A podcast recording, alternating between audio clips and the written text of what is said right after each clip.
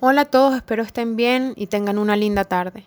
Hoy quiero hablarles de la reinvención, un punto que en todos mis audios anteriores siempre sale a relucir, porque la capacidad de flexibilidad y adaptación del ser humano es una de las fortalezas más grandes que pueden tener frente a situaciones de adversidad e incertidumbre. Reinventarse es evolucionar. Para evolucionar hay que estar en constante cambio, ya que todo aquello que permanece igual por mucho tiempo se estanca, y ya sabemos qué sucede con el agua estancada. Lo que permanece igual está frenado y no permite el fluir, y cuando viene una ola de problemas o situaciones fuera de su área de confort y de imprevisto, como nos ocurrió a todos con la pandemia, el que no es capaz de ser flexible y surfearla se hunde. Reinventarse no significa llegar a ser otro del que se es, eso es alienación. Reinventarse, por el contrario, es adaptarse a los cambios, ser flexible sin perder tu esencia y tus raíces. El periodista Ismael Cala hace una analogía en su libro, en su último libro, con el bambú, una de las plantas más fuertes que existen en el mundo, con largas raíces profundas, pero tan flexibles como una hoja. Es así como debemos ser.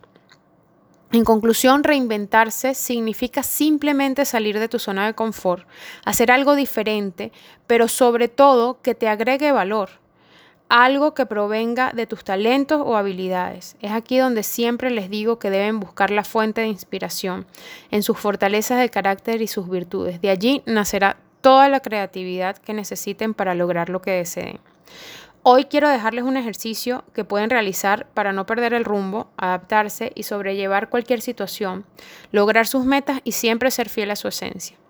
Este ejercicio pueden realizarlo tanto adultos como jóvenes, adolescentes, y es excelente para enfocarse y llamar la atención en los puntos donde se deben realizar cambios. Es tan sencillo como poderoso, se los aseguro. Tomen un lápiz y una hoja de papel en la cual deben realizar una línea que la divida en dos. Una vez realizado esto, van a comenzar escribiendo del lado derecho todo aquello que quieren ver realizado en diez años, o mejor dicho, cómo se ven ustedes en ese periodo de tiempo. Puede ser también a cinco años, como ustedes lo deseen, quizás para personas más jóvenes es mejor eh, considerar menor, un menor tiempo.